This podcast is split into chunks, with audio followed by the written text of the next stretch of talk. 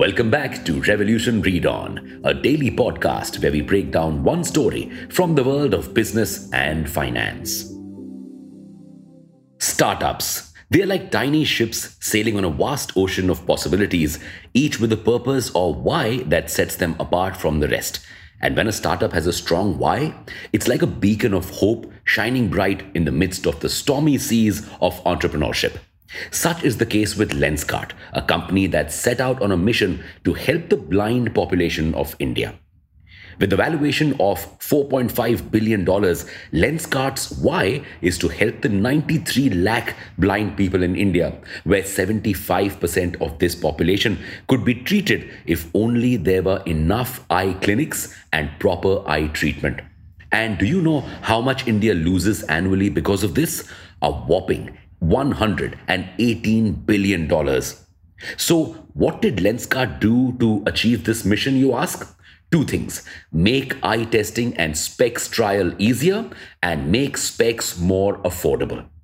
To make eye testing and specs trial easier, Lenskart implemented tech for three D trial of glasses and free at-home trial.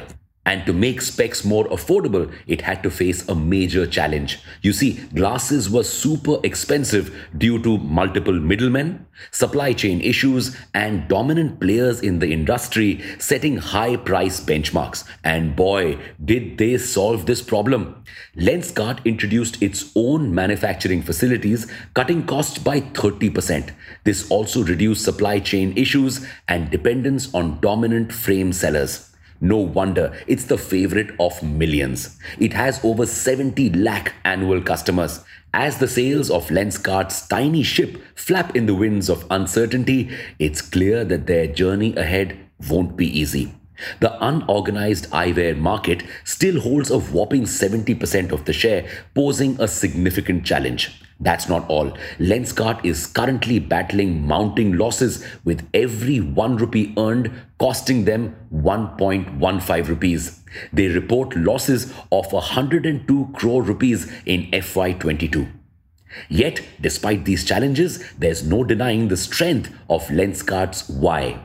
They're driven by a sense of purpose, a desire to help the blind population of India and to tackle the lack of eye clinics and proper eye treatment in the country. Will this purpose be strong enough to take it to profitability? Thank you for listening to this episode. We'll be back with more tomorrow. Until then, read on.